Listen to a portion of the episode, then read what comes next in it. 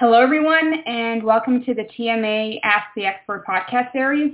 Today's session is, is entitled Understanding Neuromyelitis Optica, NMO 101. My name is Roberta Pesci, and I am the Research and Project Manager at the Transverse Myelitis Association. We are a nonprofit focused on support, education, and research of rare neuroimmune diseases. You can learn more about us on our website at myelitis.org.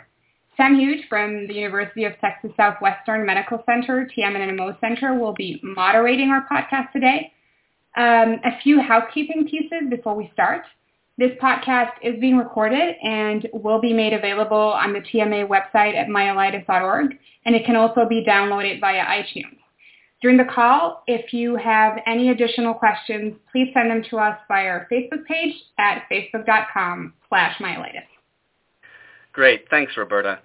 Uh, the 2015 TMA Ask the Expert podcast series is made possible through the generous support of Chugai Pharmaceutical Company. Chugai Pharmaceuticals is conducting clinical studies to create original and innovative drugs, both in the United States and overseas, to address unmet medical needs in neurological disorders where the level of pharmaceutical contribution and satisfaction concerning patient treatment remains low. We are excited to be joined by Drs. Brian Weinshenker and Sean Pittock as experts on today's podcast. Dr. Weinshenker is a professor of neurology at the Mayo Clinic in Rochester, Minnesota. He has developed diagnostic criteria and characterized the natural history of neuromyelitis optica. Along with Dr. Vanda Lennon, he is evaluating the clinical significance of the antibody bi- biomarker NMO IgG, which is highly specific and moderately sensitive for NMO, along with other restricted types of inflammatory demyelination, including longitudinally extensive transverse myelitis and recurrent optic neuritis. Dr. Pittock is a professor of neurology and director of the neuroimmunology laboratory at the Mayo Clinic. He has played a central role in the Mayo Clinic studies of the first serological marker for a demyelinating disorder of the human central nervous system, the NMO-IgG. Furthermore, Dr. Pittock's clinical, imaging, and serological studies are providing the foundation for future investigation of the basic immunological mechanisms that cause NMO. He is also the principal investigator of an open-label trial of eculizumab in NMO. So to get us started today, um, I wanted to have us broach the subject up front with neuromyelitis optica. It has been called a number of things over the years, and the criteria for diagnosis has changed. It's been called Devic's disease, uh, NMO. Now we're talking about spectrum disorders, uh, including longitudinally extensive transverse myelitis and recurrent TMs. And, and I was just hoping that starting out with uh, uh, Dr. Weinshenker, if you could kind of give us an overview of where the NMO landscape is at this point and, and where we're at in terms of the actual definition of NMO spectrum disorder. Well, thank you, Sam. Um, yes, as you say, uh, the concept of neuromyelitis optica has been around for quite a long time, uh, but uh, it really wasn't clearly differentiated from multiple sclerosis. In fact, uh, conventional thinking was that patients with neuromyelitis optica had a single event of myelitis and uh, almost simultaneously bilateral optic neuritis, and unless they had those exactly in that way, they didn't have this condition. Uh, but in the 1990s, uh, people thinking more broadly and recognizing that MS was not necessarily a single condition and that every uh, condition where there were relapses didn't necessarily mean that the patient had multiple sclerosis, put together criteria uh, we actually did that for the first time in 1999, that were able to uh, define a group of patients that seemed to have a different disorder than um, multiple sclerosis. But I think things really changed with the discovery of the antibody biomarker that you mentioned, which are antibodies to aquaporin 4 antibodies, uh, to uh, aquaporin 4 proteins, which is a water channel in the brain. And patients who had this condition were could be clearly differentiated from uh, patients with multiple sclerosis. They had a different clinical course, different prognosis, and in fact the treatments that we used to prevent attacks were different. And with that blood test, we've been able to now recognize that some patients who had symptoms that we never previously recognized were associated with neuromyelitis optica, especially uh, intractable vomiting and hiccup, which can occur in 20% of patients with neuromyelitis optica at the beginning, could be part of this syndrome. So we now are recognizing a much broader spectrum of conditions, but it's still one that's uh, most characterized by recurrent optic neuritis and myelitis in, in most patients. Thank you for that. I think that was a pretty pretty good overview uh, of where we're at right now. Dr. Pittock, do you have anything uh, to add, maybe specifically about the, the NMO antibody? Um, no, I, I, I, agree with what, what Brian has said. Um, I think the in respect to the NMO antibody, I think the main thing is that the assays that are used to detect the antibody have improved over the years uh, since uh, you know uh, since 2004. Um, and so now our, our assays are, at least in patients that would have fulfilled, say, 1999 criteria or 2006 criteria of uh, the Wingerchuk criteria, if you exclude the antibody, uh, you're talking about, you know, sensitivities now of about somewhere between 70 and 80 percent uh, with very good specificities. Um, so, so I think we're we're we're we're certainly improving the assays um, uh, for for the dete- for, for detection and diagnosis. Yeah. Uh, there were a number of um, uh, questions that came from the community, specifically about the antibody, and I think it's a uh, great opportunity since since you, Dr. Pittock, are here on the call to maybe answer a few questions. Uh, there was one in particular um, uh, to your point about the assay getting more sensitive and more specific. Uh, uh, the question is, I heard that the NMO antibody test has significantly improved in its accuracy over the years. If a test five or more years ago was negative, but, the, but other symptoms show that NMO is a possibility, should I be tested again? So that's a very reasonable question, and um, and the answer is yes. Um, remember that the original assay that was used uh, for detection of antibodies was what we call an indirect immunofluorescence assay. That's basically where you look at the binding of the patient's antibody to mouse uh, brain tissue. And that assay is about 50% sensitive. That means that if you have the disease, you're going to be negative for the antibody in 50% of the time. So, uh, so uh, through the years, there's been the development of different assays. For example, um, after that, we then introduced an immunoprecipitation assay, and that assay had problems with specificity. Um, more recently, there's been an ELISA assay, which has increased the sensitivity from about 50% to about 60 to 65%. Um, but there's been some concern uh, regarding specificity of that assay. In other words, that sometimes patients that don't have the disease might be positive.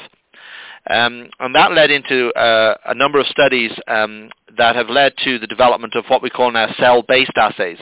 These are assays where you take a cell uh, that does not uh, express the water channel and you actually um, transfect in the uh, gene for the water channel. So you, in other words, you now make that cell express the water channel. And then you look to see if the patient has if the patient has antibodies that bind to that target compared with the cells without ha- uh, without the transfection. And those are those cell-based assays um, have now resulted in sensitivities, in other words, the ability to detect the antibody in the disease of about 70 to 75 percent. And now with even further advancements using computers technology to actually detect the differences, we're now at about 80%. So you can imagine that if now we uh, have a situation where 20% of people with NMO are negative for the antibody, uh, compared with, uh, you know, 10 years ago where 50% of people would have been negative for the antibody, and that's purely based upon the ability or the detection method. Um, it is very reasonable for a patient that was negative on one assay that has symptoms and signs that are uh, suggestive or typical of the disease to be retested with the uh, more sensitive assays. So that's that's made a huge difference in the diagnosis of NMO and NMO spectrum disorders uh, uh, recently. Dr. Weinshenker, uh, there's a question: Is it routine for all patients with an inflammatory attack in the brain or spinal cord to be tested for NMO antibodies? Well, that's that's a good question, but a difficult one to answer.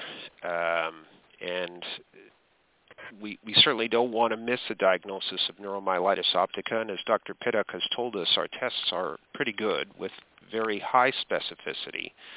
But it partly depends on the context in which the testing is done. So that is, if you have a patient who has recurrent myelitis, where there's a pretty good chance they may have neuromyelitis optica, detecting the aquaporin 4 antibodies by the cell-based assay that Dr. Pittock referred to, I think would be very helpful. And uh, in that context, it's very likely that the patient has neuromyelitis optica. But if their clinical features, even though we think it's an inflammatory syndrome in the central nervous system, are not typical, and we're testing this blood test in a less likely to be positive situation, getting a positive result I think should be viewed with a lot of caution. Dr. Pittock actually collaborated with a group at Kaiser Permanente and looked at a couple of different tests. And at least for one of the tests that he referred to, the ELISA test, which uh, when they tested a group of patients that were diagnosed with MS, and it did include a couple of patients who probably had neuromyelitis optica, they decided on clinical grounds. But when they just ran that test on everybody, twice as commonly as it was true positive, it was false positive. So uh, I think uh, the most important thing is that doctors educate themselves as to the new spectrum of neuromyelitis optica, recognize brain conditions that might be really suggestive of neuromyelitis optica, and in situations where there's even a, a, reasonable chance that neuromyelitis optica is the correct diagnosis, that this test be done. However, I think it's uh, perhaps not as reasonable to say that every single person who is suspected of having MS should have this test because ultimately I think you've got to put together the clinical features and the blood test results to make this diagnosis and not make it strictly based on the blood test. Hmm. It sounds like it can it's more of an art than a science like most of, of diagnostics is. Um, well, hopefully more of a science, but uh, there is a bit of art in there, yes. Yeah. Um, so there was another question. Uh, Dr. Pittock, maybe you can help us out with this one. Is it possible to have a positive NMO antibody test but never experience subsequent attacks after the initial event, assuming that there's no long-term immunosuppressant being taken? Um, well, in in science and medicine, there's always possibility. Uh, but the likelihood is that that would not occur, at least in my, my experience. And I think really Brian has actually done uh, some of the original work where what Brian showed was that if you, if you had a single episode of a long lesion in your spinal cord, and you tested patients, and if you divided the patients into those that had the aquaporin 4 antibody and those that did not, the patients that had the aquaporin 4 antibody were at a high risk of developing another clinical event, whether it be another transverse myelitis or the development of an optic neuritis and thus NMO uh, in the in the year following whereas the patients that were negative uh, had a low, much lower likelihood of developing another another event. So, so generally we know that the aquaporin 4 antibody in the setting of a say a single event is predictive of another uh, attack. In other words, it's predictive of a, of a relapsing course. Now, if you look at patients generally, what we know is that if, uh, at least in some of the studies that we've done here, is that about 1 in 10 patients uh, will uh, have about uh, 10 years uh, between their first attack and their second attack. So you could argue that for that individual patient, you could potentially hold off on using immunosuppressant medications. But remember, nine of the ten patients will have an attack, and most of the patients will have an attack within the within one to two years. And the problem is we don't know, we cannot predict which patient is going to have a short interval between their first and their second attack, and which patient is going to have a long interval. And so therefore, uh, it's my uh, approach, and I think the approach of um, most physicians that treat NMO, that if you have an attack that's uh, clinically uh, NMO or NMO, uh, typical of NMO, and you're aquaporin 4 antibody positive, that you should go on immunosuppressant medication with the objective of stopping that second attack or stopping further attacks, and therefore preventing disability.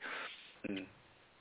Yes, that was uh, in your answer there, you answer another one of the questions about uh, um, what's the average time frame between attacks. And I think it just goes to show that every patient is different, and it's it's hard to to to tell at this point um, um, in our in our understanding of the disease process.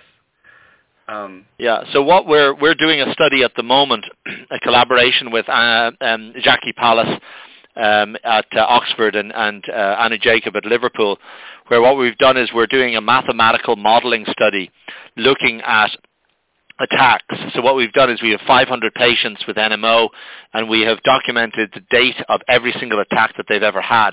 And we're trying to get at the uh, at exactly that question. In other words, um, uh, what is the uh, timeline between your first and second attack, your second and third attack? Do attacks occur in clusters? Um, do if you have a lot of attacks initially, are you more likely to have frequent attacks? Um, uh, so all of those questions are somewhat unanswered. we we know from smaller studies, um, you know, these are generally center-specific studies of reasonably small numbers of patients that that attacks can uh, t- tend to occur, you know, within one to two years. But but we need uh, we need more research and, and more work in that area. Mm-hmm. Um, there was another question that came up. I think Dr. Weinshenker, you might be able to help out with this one. Uh, I was diagnosed with NMO, uh, but my optic nerve was not affected, has not been affected yet. Having this diagnosis, does it mean that without long-term treatment, my optic nerve or vision will eventually be affected? Well, it, it uh, certainly doesn't mean that this will happen, but any patient who is diagnosed with NMO and has this antibody is at risk of optic neuritis. Um, some of the recent studies uh, that have been reported on the clinical course of neuromyelitis optica suggest that people uh, who are older, who has have this disease, that is, say, 50 or older, are more likely to have myelitis, whereas younger patients tend to more commonly have optic neuritis. We'll certainly see um, occasional patients with this condition will have seven or eight episodes of myelitis. They've never had an episode of optic neuritis. But I would say that uh, virtually every patient who has this condition is at risk of either myelitis or optic neuritis. And after a period of time, uh, there's a fairly high percentage of patients who may also get brainstem or other brain uh, lesions as well. Hmm. Uh, speaking of the brain lesions, there was a specific question about that. Um, so uh, the effects of spinal and optic nerve attacks are more obvious than brain involvement. But what damage is suffered from acute brain lesions and inflammation due to NMO, and what permanent damage can be seen? Maybe Dr. Weinshenker, you can uh, uh, elaborate on that. Yes, and it is variable. We will see some patients where they have a brain MRI scan and will pick up a brain lesion. Um, some of them even very characteristic for NMO. For example, um, if you have a brain lesion in the hypothalamus and nowhere else, that we've learned that that's pretty characteristic of NMO.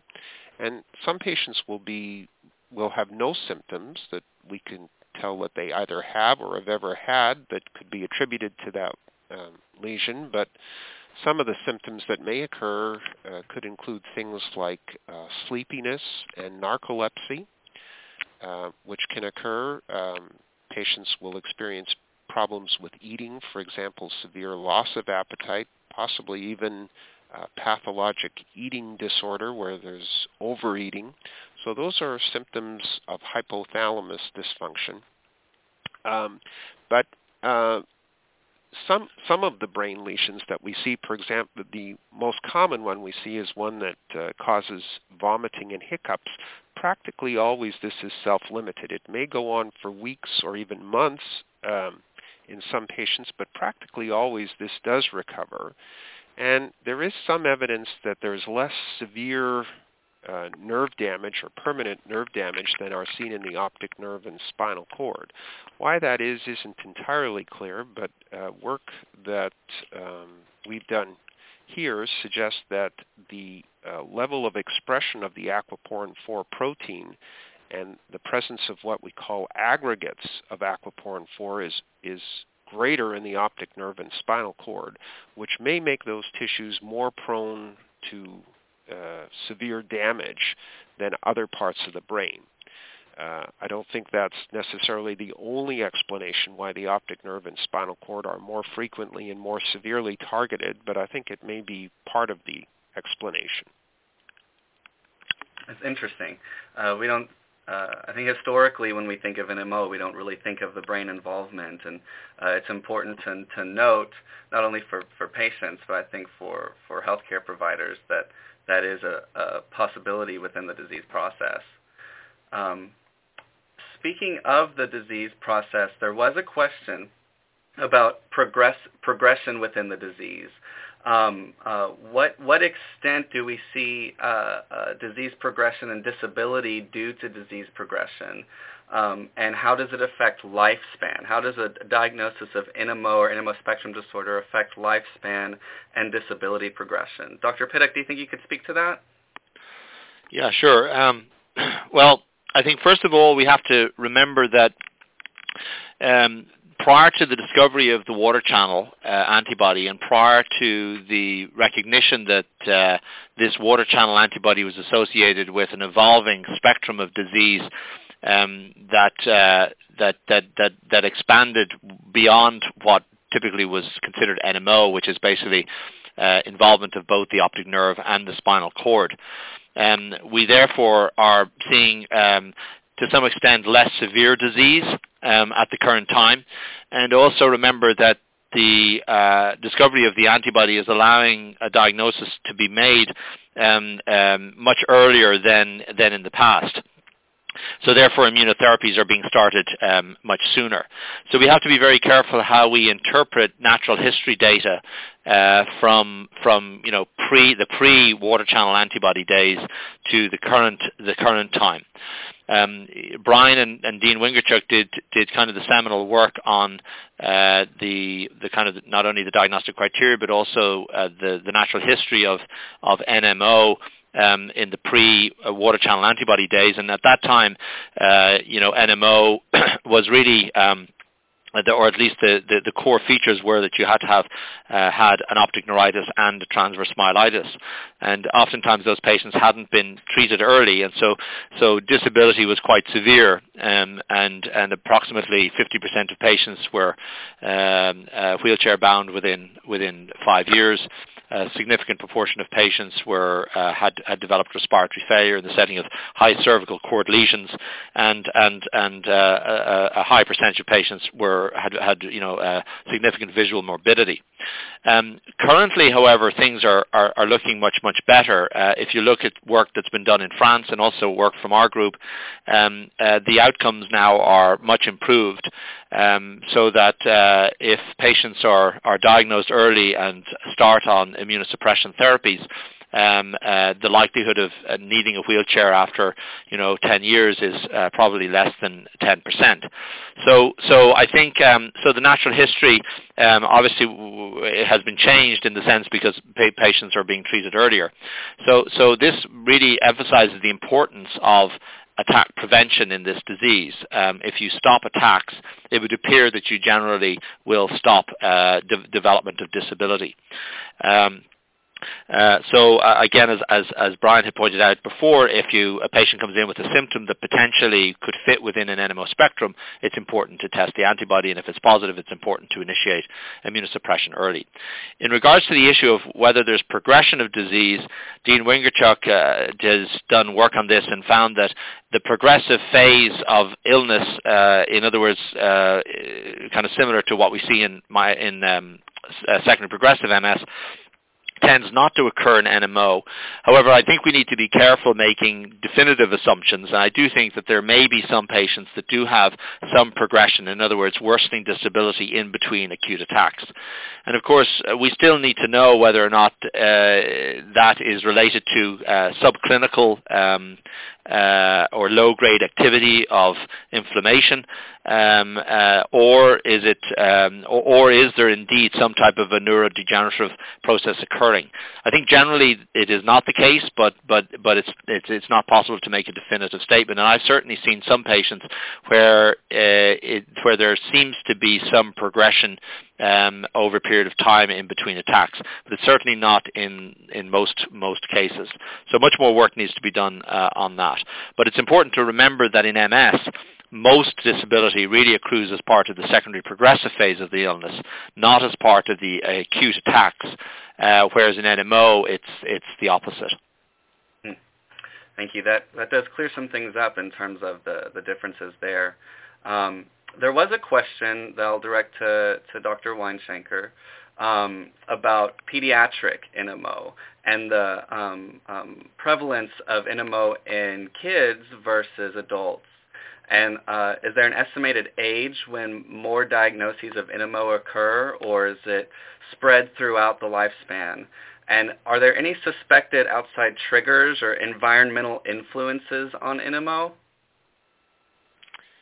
Um, well, it it seems like the occurrence of NMO is what we call bimodal. In other words, there's two groups. Um, the the biggest group are uh, women who are late middle age. Uh, but there is a second group of patients, um, perhaps less commonly um, in the aquaporin 4 antibody positive group, but uh, certainly quite a number that who are aquaporin 4 positive who are children. And uh, I think it can occur in any age in children. Um, we've seen patients at Mayo Clinic that are, that are as young as two um, with neuromyelitis optica. So uh, it can occur at any age. Um, terms of whether there's environmental factors that trigger this disease, a number have been reported, including in different parts of the world, diseases like tuberculosis. But you know, um, I would say the only risk factor that uh, I'd feel comfortable at identifying is having other autoimmune conditions. We know patients who have conditions like lupus and Sjogren's seem to be at greater risk. Um, it, it, it, there seems to be a tendency for these kind of autoimmune diseases to cluster. I would say any other environmental risk factor is arguable. Um, infections seem to trigger attacks of the disease, but I, I uh, you know, common infections like colds and flus. But I think that's a different thing than actually leading to the disease. They they more trigger attacks. But many people have attacks with no apparent trigger at all. Hmm. Uh, you spoke about um, the uh, like paired autoimmune diseases. Uh, is there? Do you see many d- diagnoses of NMO after uh, uh, um, the, in the setting of a diagnosis of lupus or Sjogren's, or do you normally see uh, those other rheumatologic diseases diagnosed after a diagnosis of NMO? Well, more commonly we see it before, but uh, of course there's a certain biases that uh, you know if you followed there's usually more time before the diagnosis than after the diagnosis that you followed patients. Uh, I've seen it both ways that patients first have neuromyelitis optica and then they develop other symptoms of other autoimmune conditions like lupus, but more commonly they have a history of, say, 10 years ago having lupus or myasthenia gravis. Often that condition is in remission, not even a clinical issue, and then they develop symptoms of neuromyelitis optica. That would be the more common situation. Hmm, interesting. Um, there's another question that, that kind of pertains to disease pathology that I think is uh, uh, we could speak a lot to in, in the in the setting of, of um, the research right now. But could another disease pathology or antibody be involved in NMO spectrum cases if a patient is negative for NMO IgG? Dr. Pittock, could you speak to that? Well, I think the answer is absolutely yes. Um, uh, we we know that NMO and myasthenia gravis are are have have quite significant similarities. Um, uh, both are antibody-mediated diseases. Um, both have an association with uh, thymic tumors. Um, um, uh, both can coexist. We know that in patients with NMO, for example, um, about 13% will have acetylcholine receptor binding antibodies and 2% of NMO patients will have myasthenia gravis. And as Brian says, that usually occurs uh, first. Uh, and we know that in myasthenia gravis that there's a percent of patients that have myasthenia that can have a clinical phenotype that's quite similar but have antibodies that target um, the MuSK um, uh, receptor. Um, and, uh, and now there's uh, increasing evidence that uh, even patients that are MuSK antibody and acetylcholine receptor binding antibody negative, that those patients can have antibodies uh, targeting an array of um, uh, proteins that are involved in in um, the in the in, in the synapse at the neuromuscular junction. Um, I think uh, in terms of NMO, uh, an antibody that has uh, come uh, to the fore recently is the uh, myelin oligodendrocyte glycoprotein antibody. This had received a lot of attention in the past in the old MS literature, um, uh, but unfortunately at that time what they were using was ELISAs that were quite non-specific, and a lot of people kind of dropped the ball on MOG because the ELISA assay that was being used was identifying the antibodies to this target, which is a very sticky target in patients that had no MS or in fact had had um, had uh, were normal.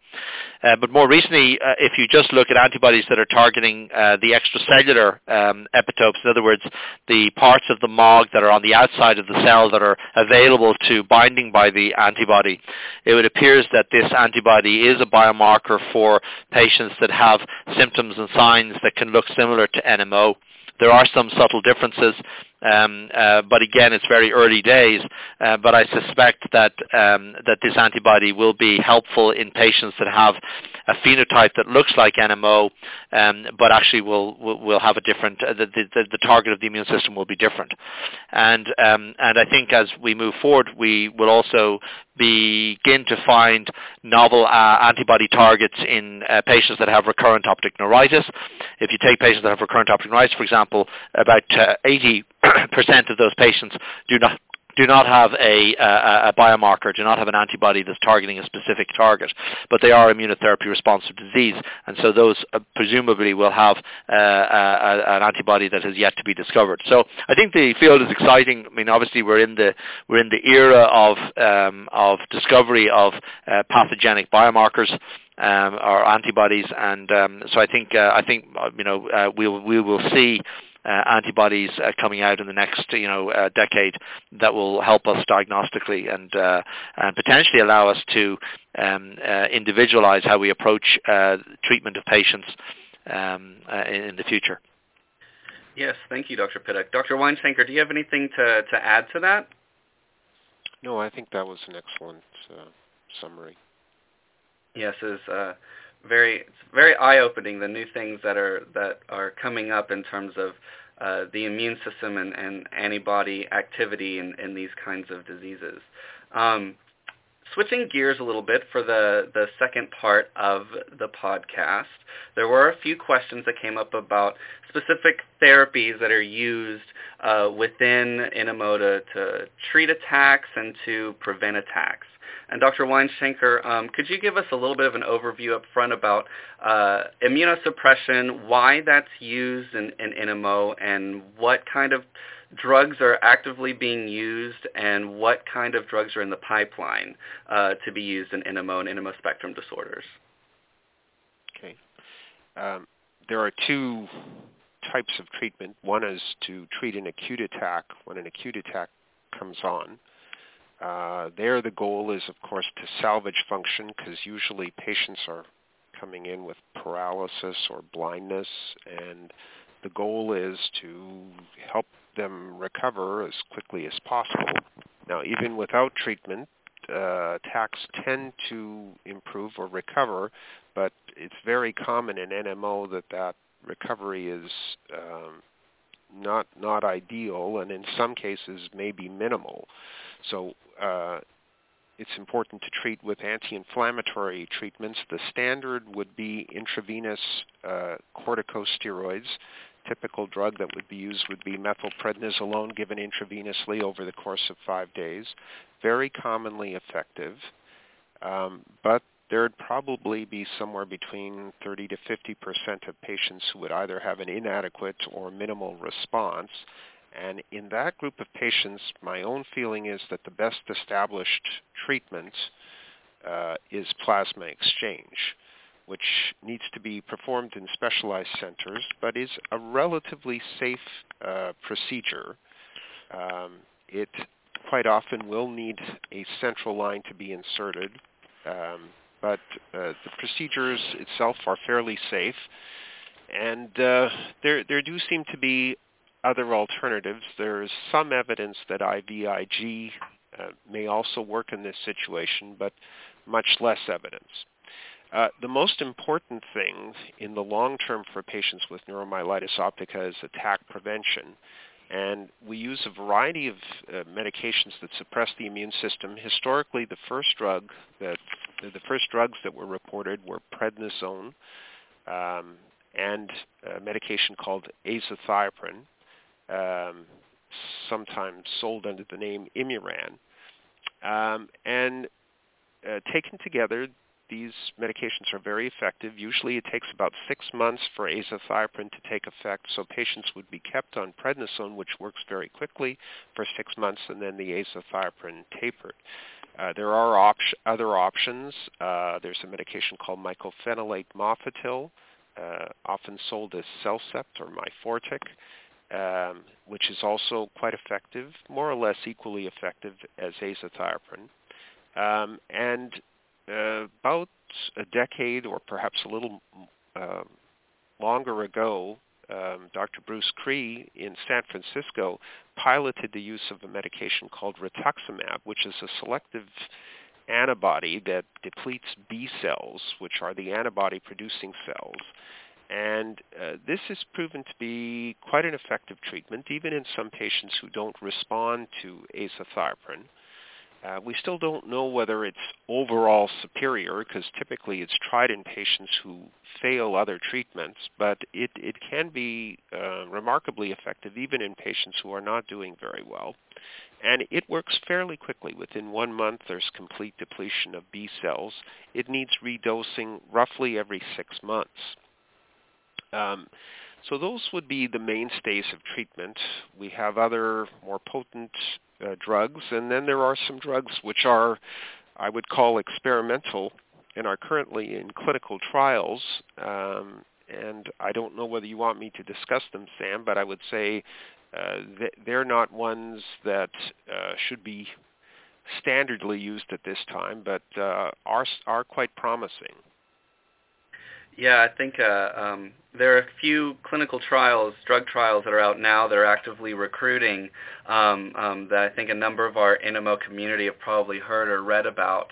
Um, and I think uh, uh, we'll probably be asked to participate maybe at some point. And I think um, uh, any any insights that that you or Dr. Pittock might have and and uh, uh, things to consider um, when when being approached about a drug trial of any sort, uh, regardless of what the drug really is, um, um, is probably helpful to the community. Okay, well, I'll start. And uh, um, you know, I think uh, patients should first consider their own benefits. I think that's always uh, an important thing. But then there's, of course, the issue of we want to move ahead and get better, more specific, more effective drugs. And practically always when patients volunteer for clinical studies, um, part of the reason that they do so is is the general wish to try to move knowledge forward in neuromyelitis optica, and without patient volunteers, this is never possible. So the specifics that patients would want to know is uh, would uh, often these studies are randomized, that is, patients uh, are are not given uh, a choice as to which medication they take, and they would either get the uh, experimental medication, uh, or they would be randomized to receive a control, and the control may be nothing, may be placebo, um, medication that's or, or a uh, either intravenous or as a pill that uh, they don't know whether it's the active or uh, uh, just a uh, inactive treatment, but maybe really nothing other than sugar or some some substitute. So, uh, you know, that's a potential risk. Some studies uh, randomize patients to get either the active treatment or the um, experimental treatment or another active treatment. And in some studies, all patients may be allowed to have some type of standard treatment, and on top of that, are randomized to receive one or the other. And as you can imagine, there may be different levels of risk. Probably the greatest risk would be if you have a potential of uh, not being randomized to active treatment. In some studies, three quarters of the patients would be given the active drug and a quarter not. Other studies it might be 50-50. So those those would be considerations. Obviously, you'd want to take into account the known side effects of the drug because all drugs have potential side effects, and um, you know there, there's risk of being randomized to the active drug as well. And uh, patients probably want to consider what is the background information that suggests that that drug might be effective, uh, both the rationale and whether there's been previous experience uh, with that medication. So I think those would be the key things that patients would want to consider um, when approaching, uh, when being approached about participating in a clinical trial. Yes, I think those are all very wise, very wise recommendations. Dr. Pittock, do you have anything to add to that? Yeah, no, I, I agree entirely with uh, with what Brian has said. Um, you know, I think I think first of all the, the the three the three drugs that are going to randomized, you know, a phase three trial, um, I think they they make a lot of sense. Um, they all have uh, somewhat different mechanisms of action. Um, there's um, reasonably good preliminary data in at least for two of the drugs and uh, certainly for the for the um, Medi 551 drug, which is an anti-CD19 uh, drug, there is certainly you can certainly draw conclusions from rituximab that this drug is going to be um, efficacious.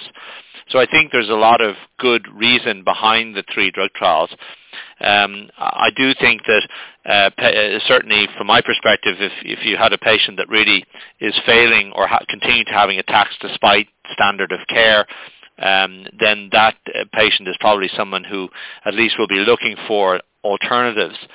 Um, and the other thing I think to look at, in addition to kind of discussing the specifics of each drug trial with your with your physician, with the physician uh, who's enrolling potentially enrolling patients, is is to look at what what uh, what happens after you know you come out of the drug trial, or if you did have an attack. And many of these drug trials now are offering patients um, in an open label fashion the opportunity of getting the drug for for for some years, and so that that also might be potentially attractive to some patients.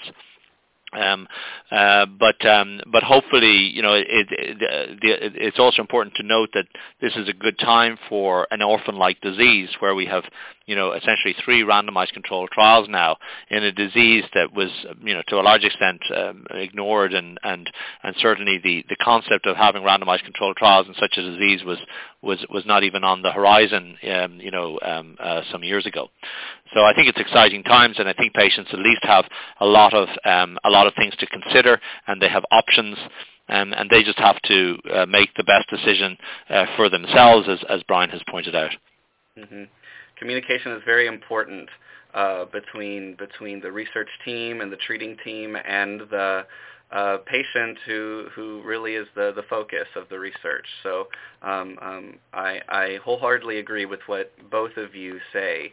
Um, uh, I agree with that based on my my experience in, in, in clinical research working with patients. So I appreciate that.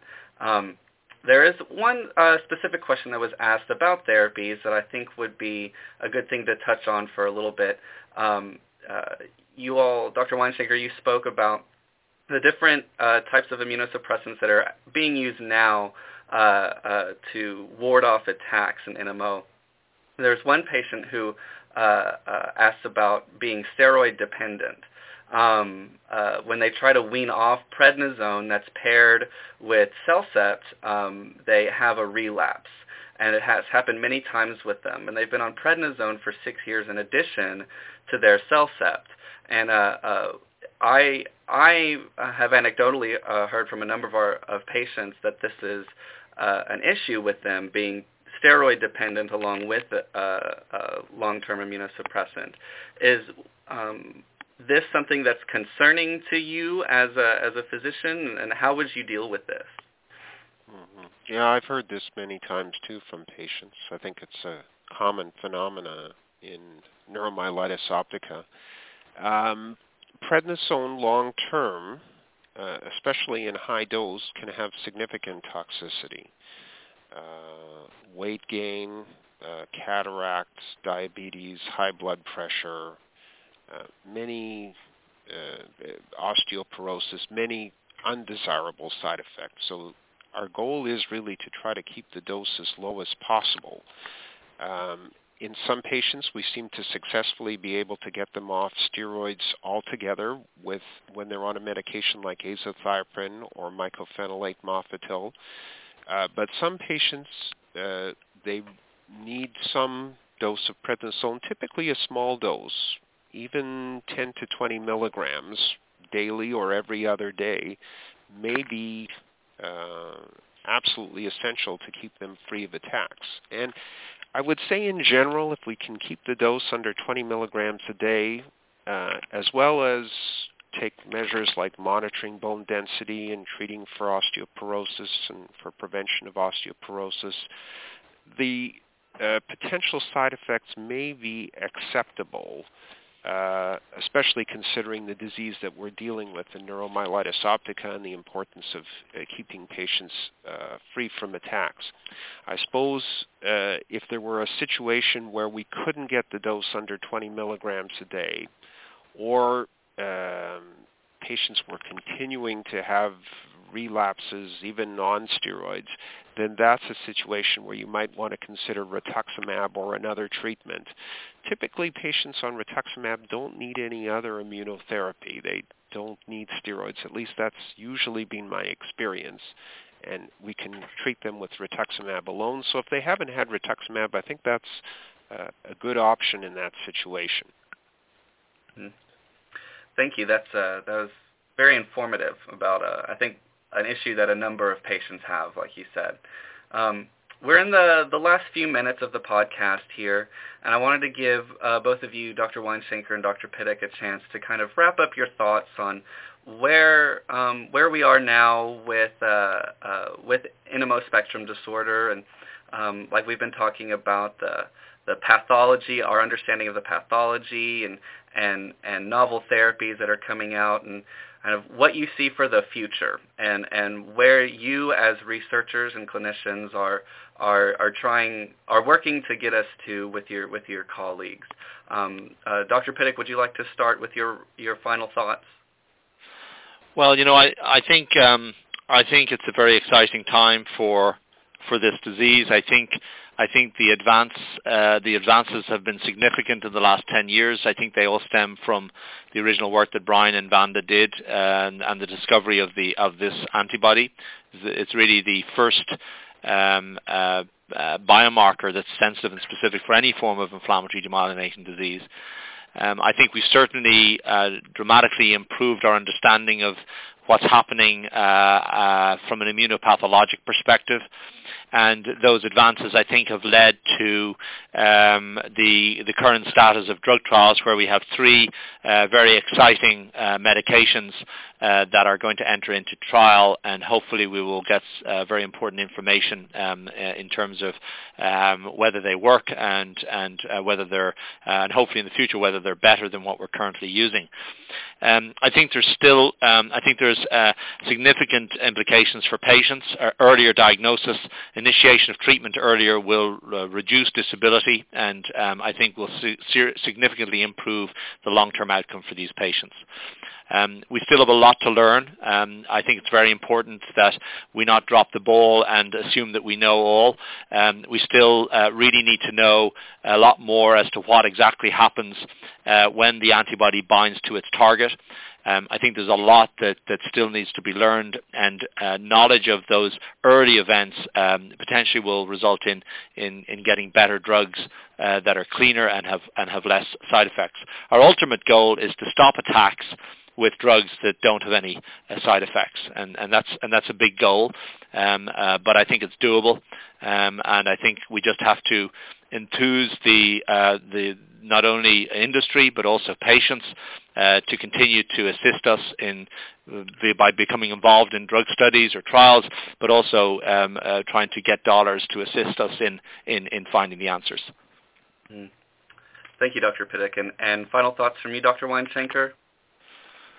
Hmm. Well, I think uh, Sean gave a very nice summary of the current state of things. You know, from a disease that we thought was one in a million or less, we're learning it's about one in every 25,000 uh, people, which uh, that's still an uncommon disease, but not so rare uh, when put in the context of other neurologic diseases. Um, I think uh, on the good side of it being more common is that perhaps it's not quite as uniformly severe um, as we used to think, and we're, we're recognizing this broader spectrum.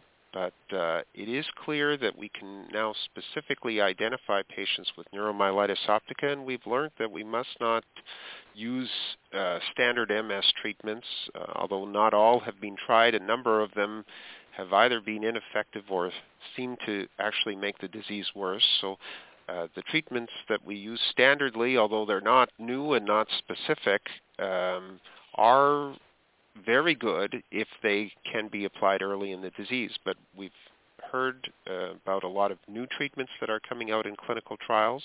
Uh, unfortunately, I don't think any of these will be curative. It'll still be a matter of having to continue on treatments.